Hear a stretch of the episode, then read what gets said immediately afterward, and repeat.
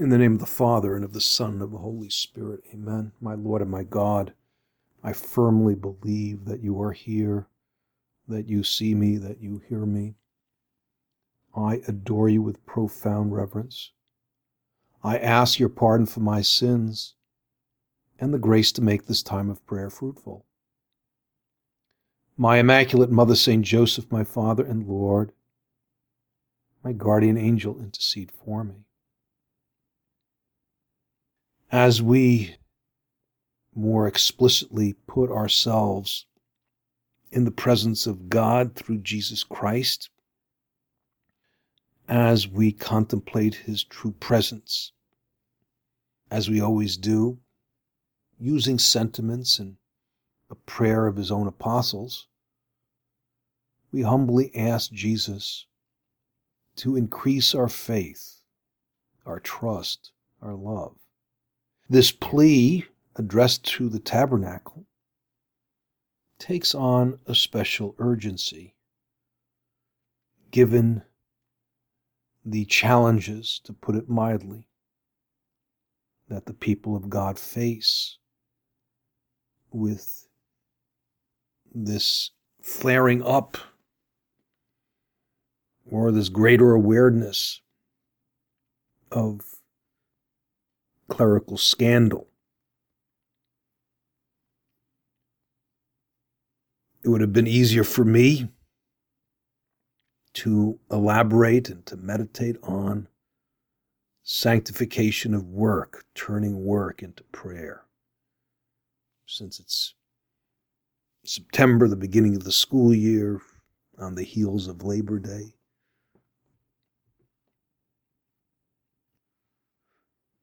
The main characteristic of the Holy Family was that they were ordinary and they engaged in work. Jesus and his father Joseph as carpenters, and the Blessed Virgin Mary as a homemaker. They give us powerful lessons on the value in the calling to turn our ordinary activities, especially our work, into prayer. But we need to read the signs of the times and bring Christ into both our joys and sorrows. Every believer, every follower of Christ is undergoing a certain degree of sorrow. Because the face of Jesus' church, his mystical body, is tarnished by the sins of those who more directly participate in Jesus' high priesthood, where we, we priests act in the person of Christ. We can forgive sins. And body and blood Christ comes down from heaven through this substantial change of bread and wine when the priest or bishop celebrates Holy Mass.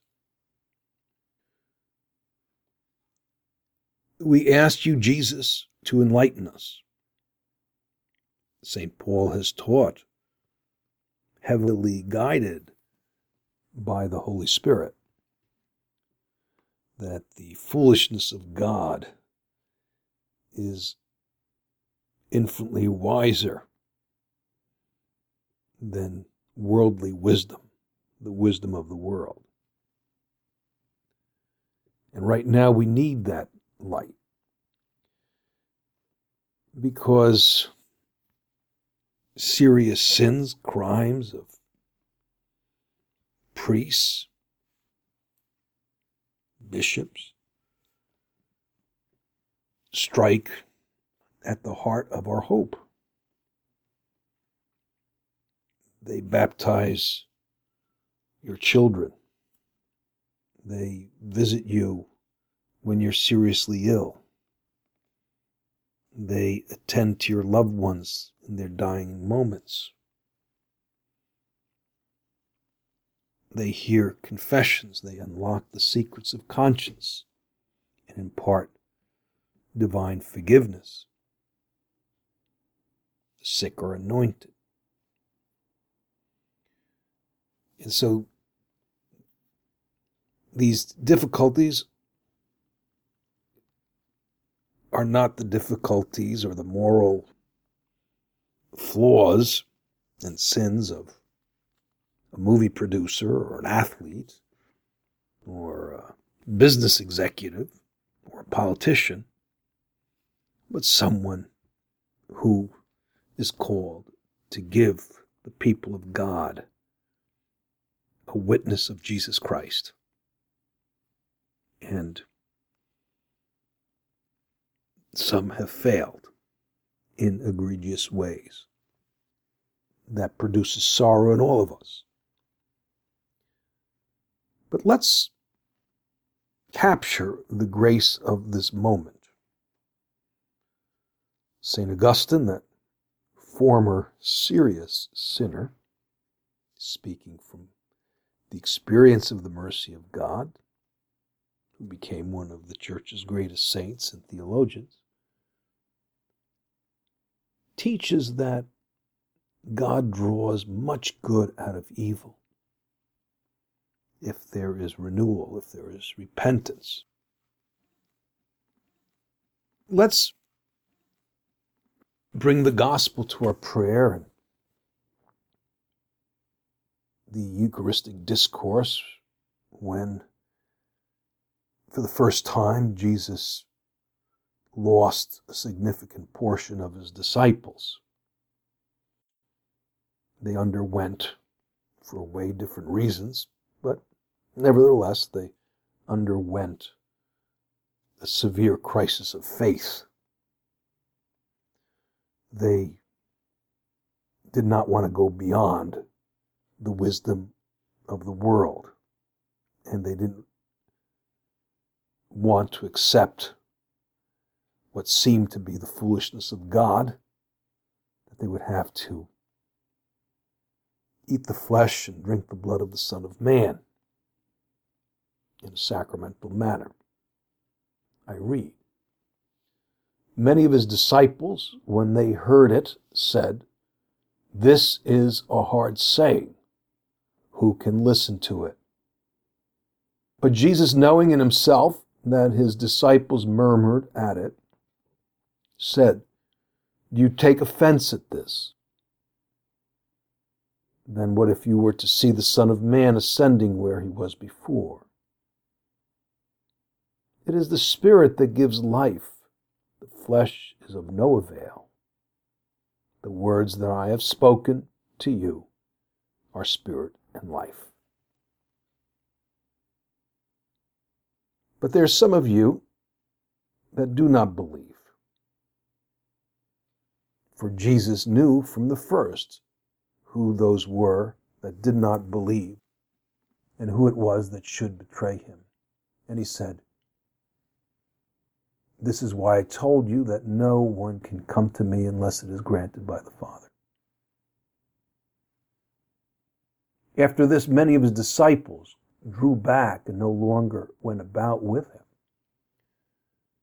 And here's a culminating point in this segment of the Eucharistic discourse.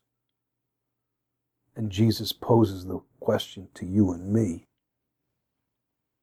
Jesus said to the twelve, Will you also go away? Simon Peter answered, Lord, to whom shall we go? To whom shall we turn? You have the words of everlasting life. We tell our Lord in the intimacy of our hearts, this is a hard saying. This revelation of clerical sin. It's a hard saying. And Jesus asks us, Will you turn away? No, we will not. Because the church is not about a priest, a bishop. The church is about Jesus Christ. and the church is a medium, a sacrament, as taught in the Second Vatican Council. It's a sacrament through which we receive those seven sacraments, which are seven intimate encounters with Christ. Obviously, the credibility of the priesthood has taken a severe dip. We want to use this as a special occasion of grace, special occasion of renewal. The Lord's always trying to reel us in. And we tell him, it's a hard say. I've got to look at you. As we carry on this conversation, albeit a bit painful, we look at the teachings of the church, originating in the teachings of St. Paul, who compares the church to a perfect bride.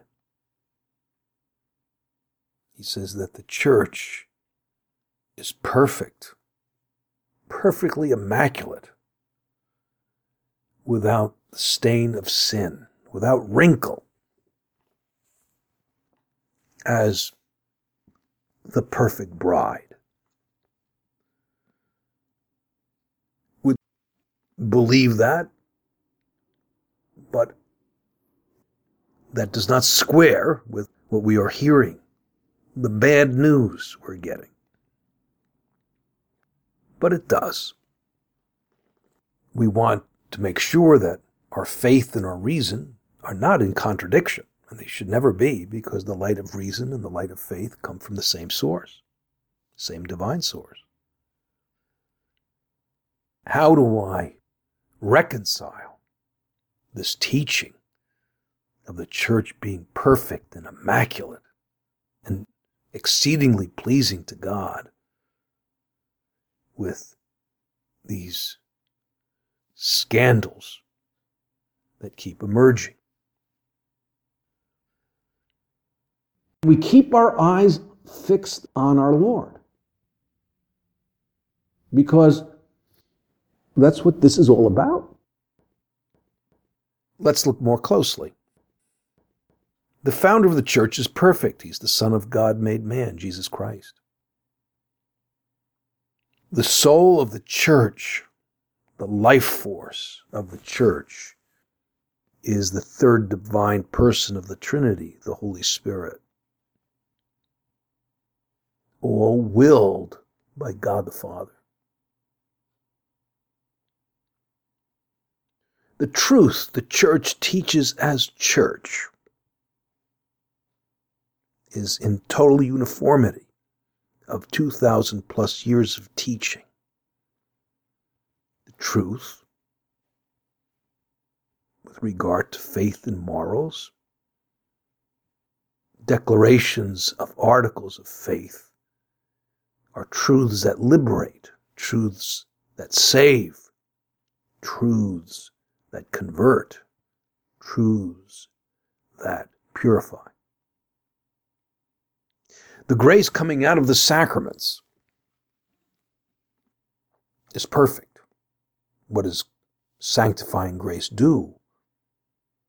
But unite us to Jesus Christ and cause an indwelling of the Holy Spirit. Each sacrament makes Christ present in a very special way.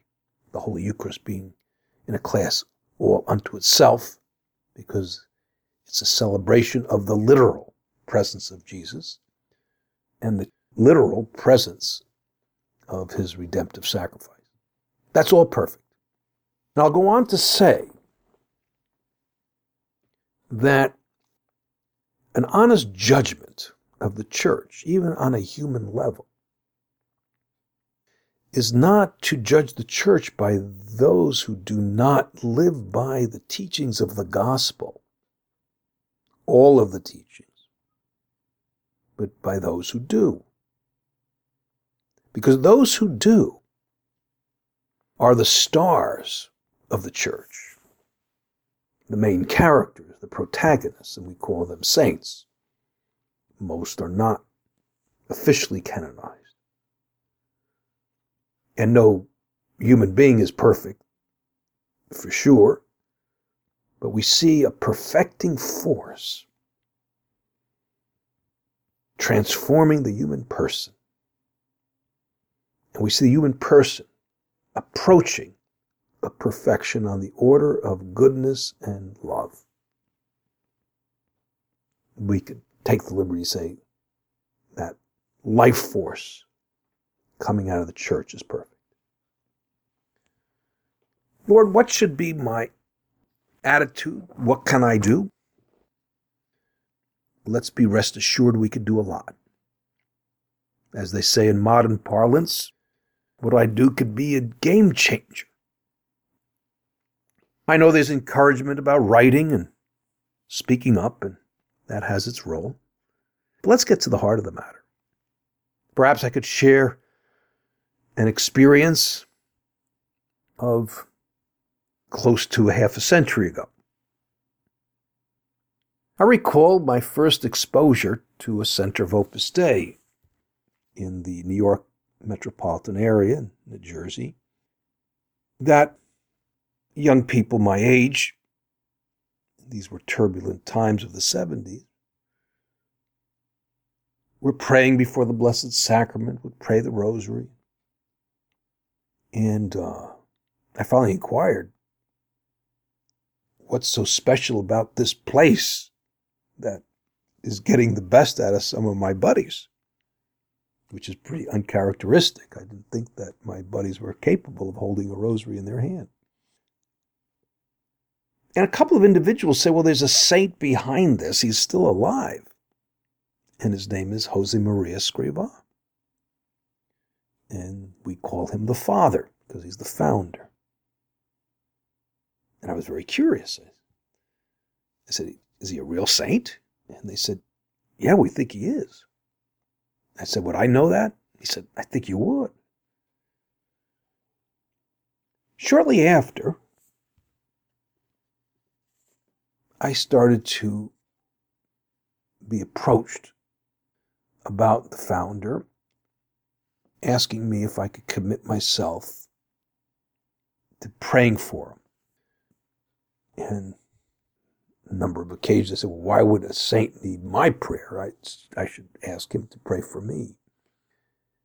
And they finally told me that he's undergoing crushing suffering. That causes him to weep, especially in the celebration of Mass. At the same time, he's happy and cheerful, but in tremendous moral pain, spiritual pain, that is actually crushing him. And they explained to me that the trials of the church were causing him much suffering. And what was implied was that our Lord, in the twilight of his life, was calling him to the cross in a special way where he is profoundly moved to make reparation for the mass defections in the priesthood and the religious life, crisis of doctrine, and that made him suffer intensely. The fact that individuals were not getting nourished with the truth of church teaching and the life of Christ through the sacraments. I have to admit, I was perplexed why someone would be in such pain and even agony over the situation of the church. With a bit more spiritual maturity, one could get a glimmer of why. Church is the mystical body of Christ. It's the sacrament. It's the doorway to get to Jesus Christ. And messages would come from him that the response is a more intense union with our Lord. I would say through three avenues. One is a ceaseless prayer life. In fact, he received, to get this intermittently special inspirations from the Holy Spirit that he called locutions. He would get them in Latin from anywhere in the Bible. And this one came from Isaiah. This is pretty well known. It was clama ne cesses, pray without ceasing. That other avenue is the cross and life of penance.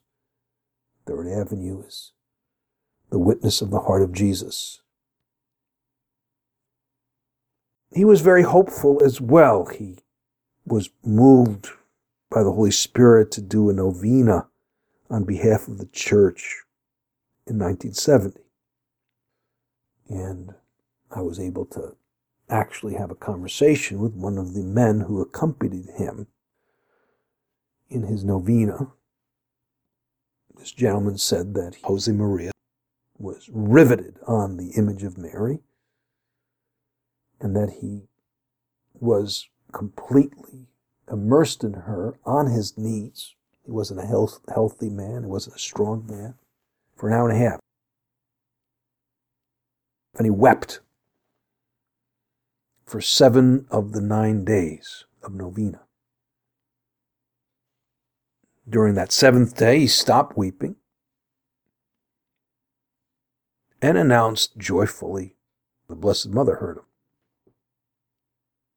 way later on, he included uh, the fall of communism in the former Soviet Union and the satellite communist countries. And that also is an invitation to go to the Blessed Mother, clamor to her. Another way of looking at the church as I share my ethnic bias, I see wine as a very Catholic beverage for many reasons. But I like to look at the church as a bottle of $1,000 wine. Exquisite wine. If a bottle is going to contain a $1,000 worth of wine, the bottle should match the contents. You can't actually have the contents of a thousand dollar bottle of wine in a in a jar, in a nondescript jar. The vessel does not invite you to the contents. The contents are exquisite. When the bottle is artistically made with a very artistic label, perhaps a jazzed up map of the province in Italy or France where that wine was made. You're invited to drink that very special wine, spectacular wine. But let's say the same wine is in a bottle that is chipped, crawling with ants and worms, with foul odor emitting from the bottle, we would be less inclined to drink that wine. We wouldn't be inclined at all. We'd be missing out, but that bottle is holding us back. At times, without exaggerating. The church, which is both vessel and content, the content is without stain of sin, is perfect. But as St. Paul says, those contents are contained in vessels of clay. And that's what's going on. If you don't like wine, we could use the example of a Rembrandt painting. We appreciate the beauty of a Rembrandt painting when it's in a high quality museum with mahogany paneled walls, with furniture in good taste, with a nice, clean Persian rug. All right. The painting matches the ambiance, the surroundings. I probably wouldn't appreciate a Rembrandt if it was on the floor of my garage. Again, I need that vessel, the trappings, to remind me of the value of the contents. We are all vessels of clay. But let's strive with the grace of the Holy Spirit through our quest for holiness that we are vessels that attract people to the contents. We'll never match the contents, but we can attract them. That's what a holy person does. Again, Jesus, what is my response? Well, first of all, a general trust in our Lord. We have to face our Lord. Let's not look at priests, bishops, laity, foibles that have marked the entire history of the church. Let's look at him. And when we look at him, we realize that his church reflects the paschal mystery. In other words, there's a death and resurrection. Throughout the history of the church, beginning from day one with the virulent persecutions and executions of the early Christians, it looked like this operation was going to come to a grinding halt. But there was a resurrection, and these lay people transformed the empire in 300 years. The church has been marked by heresies and scandals, and usually there's a pattern. We can even look at the first one where they denied the divinity of Christ. The game is certainly over with that. Christ is not God. There's nothing we could do. Everything hinges on that. We call that the Arian heresy. There's an ecumenical council. Some of the proceedings we recite in Mass on Sunday, called the Nicene Creed. And then there's a flourishing of holiness. Just to name a few the fathers of the church, St. Augustine, John Chrysostom, St. Jerome, St. Gregory of Nyssa, St. Basil. Just a few of many, many great followers of our Lord. And every period, in a certain sense, is a dark age, a dark chapter. In the heels of those dark chapters, there's a resurrection, there's a renewal. And it's not because we may have a great theologian or even a very organized and hardworking prelate or priest, but because they're saints who emerge to renew the church. We have this crisis, which is serious, but the church will emerge because the church is divine. And the drill is kind of simple, but challenging. It's this personal relationship with Christ through prayer. It's incarnating the gospel. It's finding nourishment in the sacraments. And it's a consequence of struggling to be the face of Jesus, attracting people. The lay people, not because of the scandals per se, but the scandals give it a special urgency must be the showpiece of the church, bringing the kingdom forward. We priests as well, but we're more in the background. You're in the trenches of the middle of the world. You're the face of the church. You're the solution. Sanctity is the solution. We turn to Our Lady, Mother of the Church. Pray for us. So we seize these special graces of these times and rise to the occasion of sanctity.